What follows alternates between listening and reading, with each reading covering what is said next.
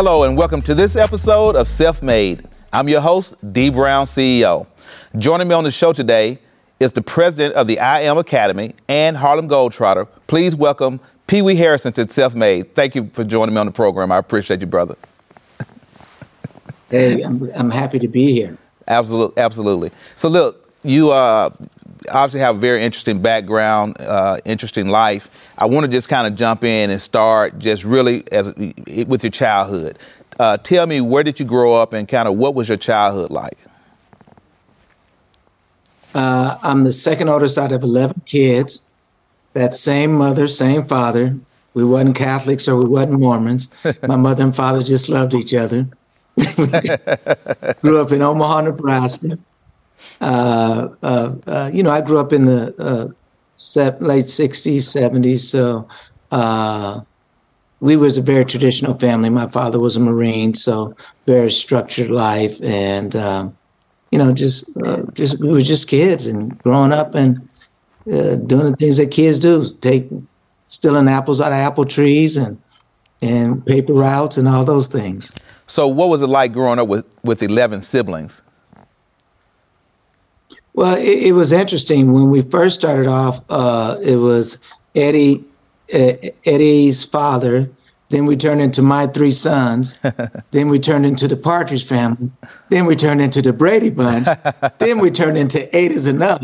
And then we became the Nielsen rating service after that. But it, no, it, it was pretty good. And I look back growing up in Omaha. We grew up in the inner city. Uh, we were fortunate enough to be able to go to private schools. My dad uh, worked a lot of odd jobs. My mother did all the things that mothers do when you have that many kids, uh, especially all of them involved in athletics. Yeah. And so running up Omaha was a very good good experience for me. Uh, we had a lot of great people there. Uh, we're known for being a polite city, a polite state, and so uh, I value my my Omaha years uh, greatly. So, what about high school? Where did you go to high school, and did you participate in uh, athletics at that point? I know obviously you became a basketball player, but talk to me about that. Well, uh, you know what? I used to uh, think I was a comedian, and when I was in, uh, there was a Carol Burnett show, and the guy used to be the streaker, and he had this uh, Harvey Korman. He used to open up his jacket and go, ah. So I saw that one day, and I went to a Catholic school. And uh, when things wasn't going that right for me in the classroom one day, I just opened up my jacket. Yeah. Went, uh, and the nun fell out laughing. Then I went, uh oh, I got something here. you know? Right. So uh, the comedy was the first thing. And then athletically, you know, back when we were kids, everybody played basketball. We played all the sports. You know, yeah. that's just how it worked. And uh, I uh, I got an opportunity to play uh, in high school at a school called Creighton Prep, which was a Jesuit school, private school, but there was some academic discrepancies there, and I wasn't eligible to eligible to play. So I really didn't play high school basketball until I got to the tenth grade, the second half of my tenth grade, and I transferred to a public school, Central High School. That's where Gale Sayers went, and uh, uh, uh, Henry Fonda. Yeah. And so I, okay career there. Uh, and uh, then I ended up going to Iowa Western Community College.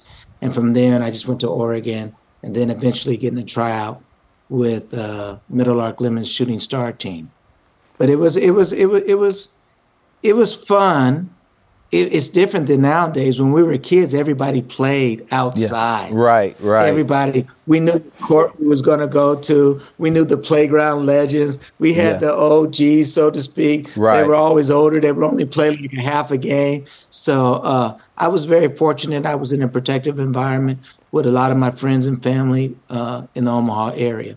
Yeah, when we were kids, uh, they used to have to make us come in the house. Now we have to make them oh, go yeah. outside because they want to be inside all the time. Yes. So it's yes. the opposite of uh, when we were growing up. Yes. Same, you know, same era. Uh, any challenges growing up? Any particular challenges that you faced or had obstacles you had to overcome? Well, um, I, inward, I came from a tall family, so I was the short guy. So that was a challenge for me. but outwardly, outwardly we were uh, we were so involved in sports. I loved sports so much that I just went to go play basketball anywhere. And the only challenge that I had was uh, not meeting my father's expectations when it came to being the best that I could be out there all the time. Yeah. That was the that was the biggest thing with my dad was that we are born individuals, but we buy, die duplicates. And he would always press me to go out there and do what you do best. Don't try to be somebody else. Right. And it took me a while to figure that out. And once I figured that out, I realized that what I was great at doing was making other people better. Yeah. And I relished in that. And that's why my book came out, The Perfect Assist. It's all about how people off the court assist me. Yeah. To help me get on the court to be successful. So take me through this journey of starting, you know, your basketball career, you know, post uh, college. How did you, you know, end up? You say you were with a team in Little Rock. No, no, no, no. I didn't go to Little Rock. I'm from Omaha. I was Clarinda, Iowa. What, what was the name of the, the you, first you, the first team keep, the first team that you played with after college? Uh, the Shooting Stars. The Shooting Stars. Okay. Middle Lark Lemon had just yeah, Meadowlark Lemon had just left the Harlem Globetrotters, and he started his own team called the Bucketeers. Uh-huh. And then it was called the Shooting Stars. And everybody always billed us as the Harlem Globetrotter because Curly was on the team, Meadowlark was on the team. Right. Also, they, it was basically kind of like a walkout, and okay. the team just played under a different name. And so, what was that experience and like? that was a. Oh man, I tell you what, it was the scariest thing in the world. Um, I when I was in college, I was one of the top assist uh, and still guys in the country. Uh-huh. But back then, everything was typed. There was no uh, word and correction. Right. So someone typed that I was six nine instead of five nine, and so they were all paying my expenses, wanted me to come down, and I was ready to go, and it was exciting. Then when they found out I was five nine, they said, "Well, we extended an opportunity uh, opportunity for you to try out. If you make it down here, keep all your receipts. and I went down there, and I and I remember uh, I didn't know any, I'd never been to California before, and I thought Orange County was like going to Little Rock. Orange County is about hundred miles, so I landed in L.A. and the tryout is in uh, Huntington Beach, and all I had was a dollar uh, a dollar thirty to my name, and my father had called his cousin to meet me at the airport, and it wasn't looking good. I didn't have any summer clothes because I'm coming from Oregon in the wintertime. I got all these heavy Nike sweatsuits on. Right. I get down there, I'm burning up on the bus, don't know where I'm going, and finally my cousin she gets me and uh, picks me up, and I get to her house, and uh, I was able to stay there and catch a bus ride down to Fountain Valley, and that was scary because really? I didn't know where I was going, and I got uh, the the street was called Bolsa Chica, and I got off when I got off the Greyhound. I was looking for Bolsa Chica, and the guy told me it was across the street, but Bolsa Chica was about a ten mile street. So I didn't. So I just went to the end of Bolsa Chica, and I just ended up at a Kentucky Fried Chicken, and I was going, "What the heck am I doing down here, burning up in these hot Nike sweatsuits and these two bags?" and I called them on the phone and they said, "Hey, look, where you at?" I said, uh, "I'm at Kentucky Fried Chicken." they said, "We'll come and pick you up in a minute." I said, "This ain't good. this is not good at all." And and uh, when the guy came pick me up, he came and picked me up in a new Trans Am, and I said, "At least I get to ride in a new Trans Am." Right. When he got me in the car, he said, "We got Gator, we got Curly Neal, we got Shake Durham. Meadowlark doesn't like short guys." And I said, "This is starting off well." As soon as they got me back to the training camp, I walk in and I see all these guys. When I, you know, I'm a point guard, so I'm used to handling the ball. Now I see these guys seven foot dribbling the ball up and down the floor. I'm going, what the heck is this program? so as, as I'm walking down, I'll never forget this. A guy was laying on his back. The trainer was stretching his leg, and when I walked by, him laying on his back, his leg was higher than my head. Wow. And I saw, and I saw Meadowlark over there, and I went over there and I said, they say, hey, Coach, this is a, a guy from Portland. And he didn't even smile. I'm thinking he's like I saw him on Scooby Doo, Gilligan's Island. He's gonna be laughing, smiling. Right. He wasn't that. Get him dressed.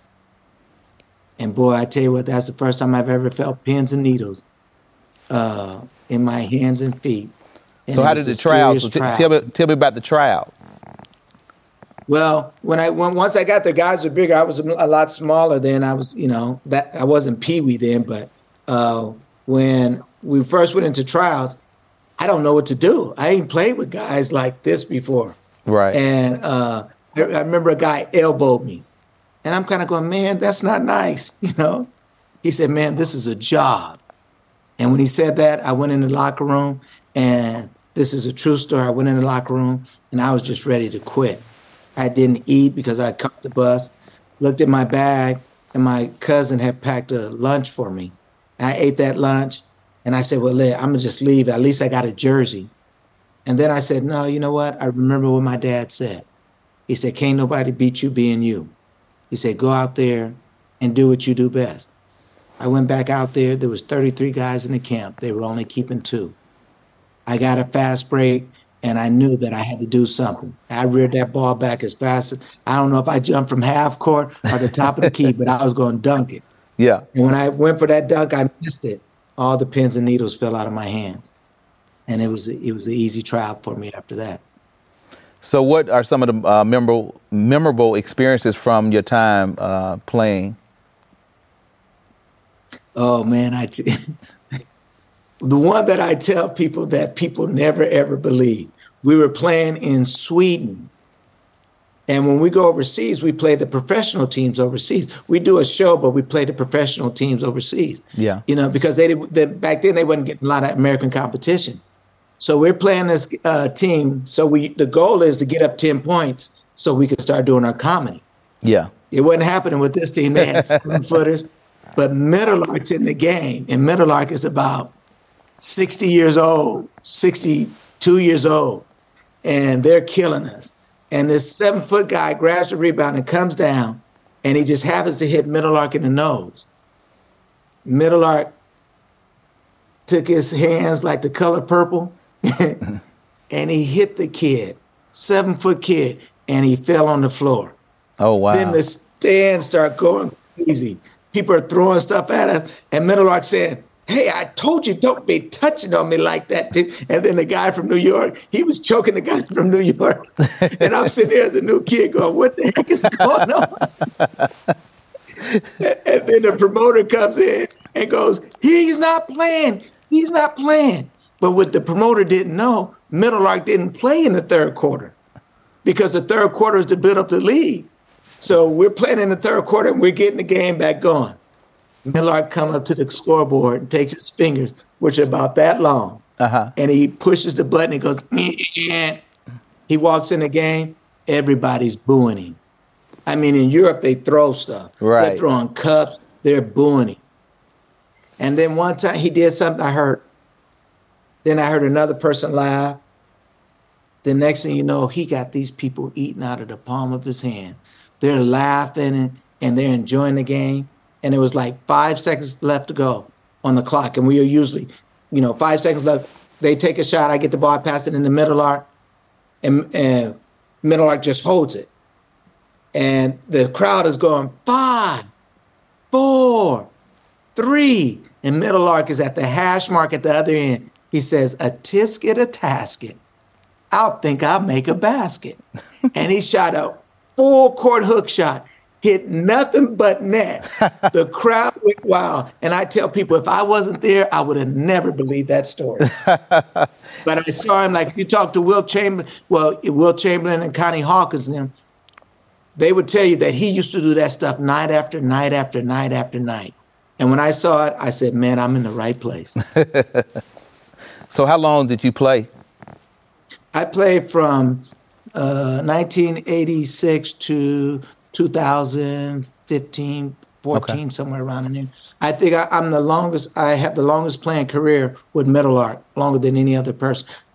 Curly played like 11 years. Marcus May had played four or five years, but I played alongside Meadowlark uh, Lemon longer than any other human being. So that, that's like what, 20, Hey, hey, hey, hey, hey, this is being recorded. We, we, we don't need your, cat. you already screwed up on the intro. We don't need you calculating anything right here now. Just says it was a, a season run. That was, yeah, that was a, that was a good run that you had. I put it like that. yeah, yeah.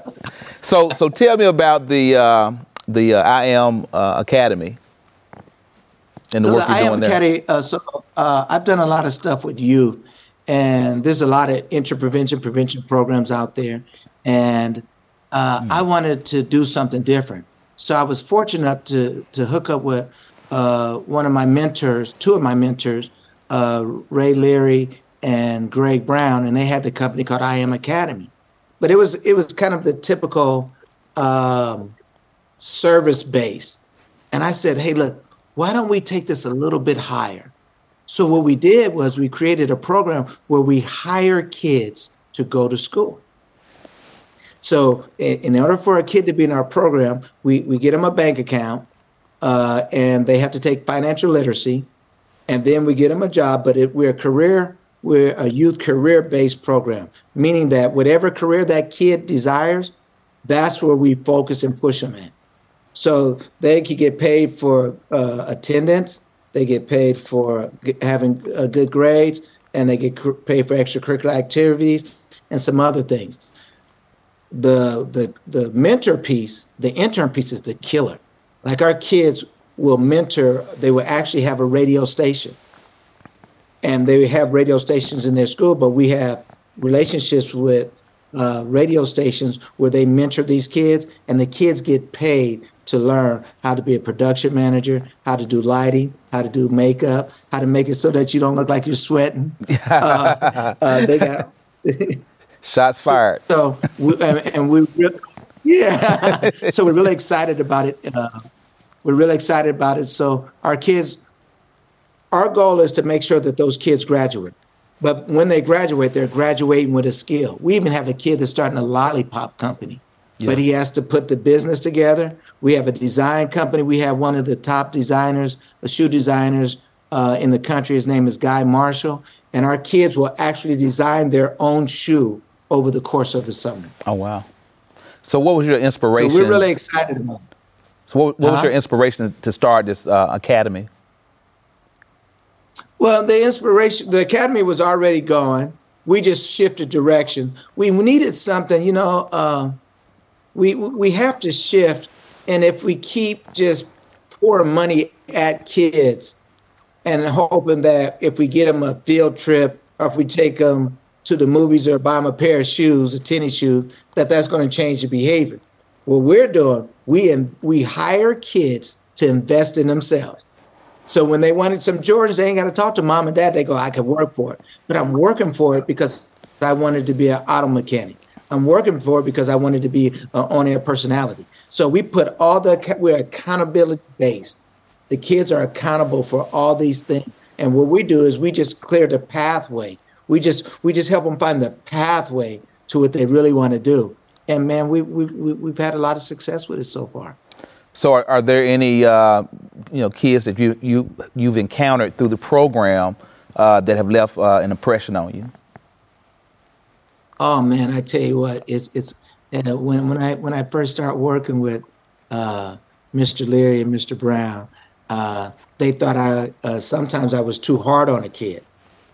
And this young lady, uh, she came in the first day. She wanted to eat potato chips in the. We had business luncheons, you know, but we had a presenter. She's eating, being rude. I said, "Hey, look, sis, you got to go." And she was hot, blah, you know, and then she uh, got with Mr. Leary and Mr. Brown. She came back and apologized. She's my top student right now. Wow. She does the presenting. She uh, and, and what I, what I love about it is that it's what they want to do. Yeah. we, we, we, we expose them to what they want to do and we pay them to learn. We hire them to learn more about what they want to do.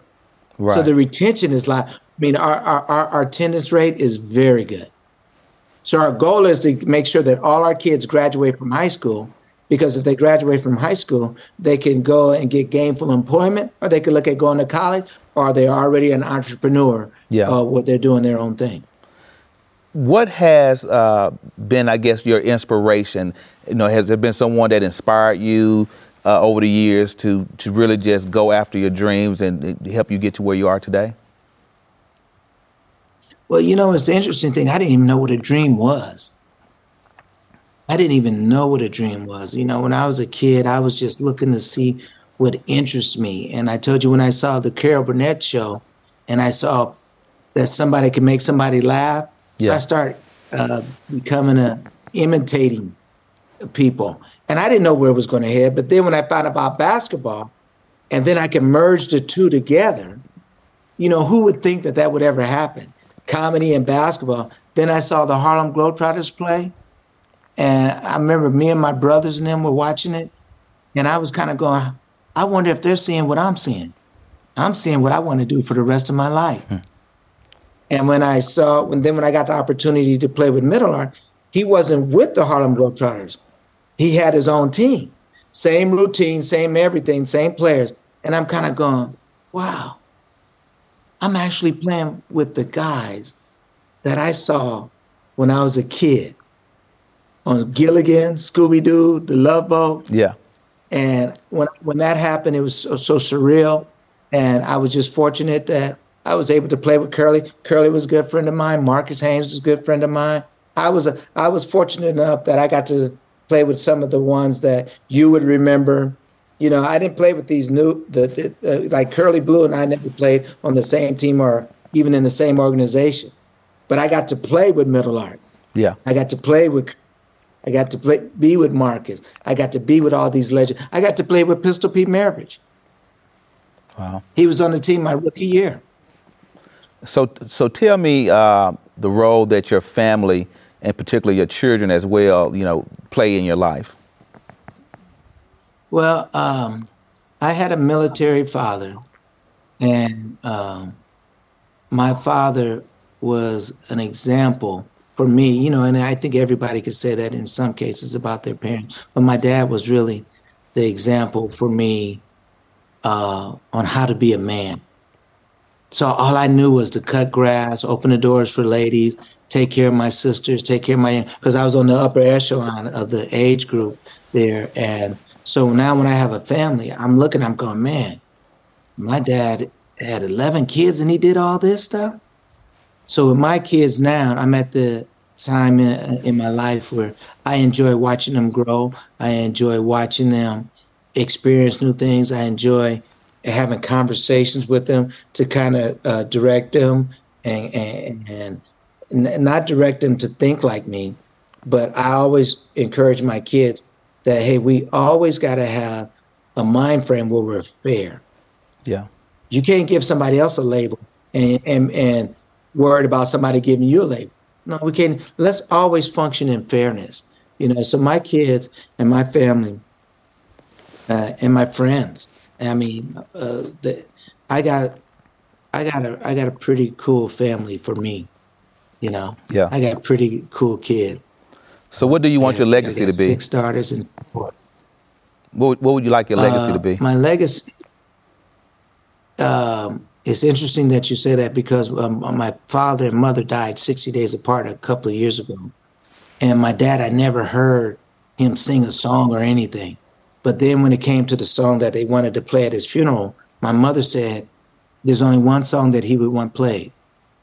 And I and I'm I'm I'm trying to figure Precious Lord, you know, he's a Mississippi boy. You know it had to be a deep root gospel song.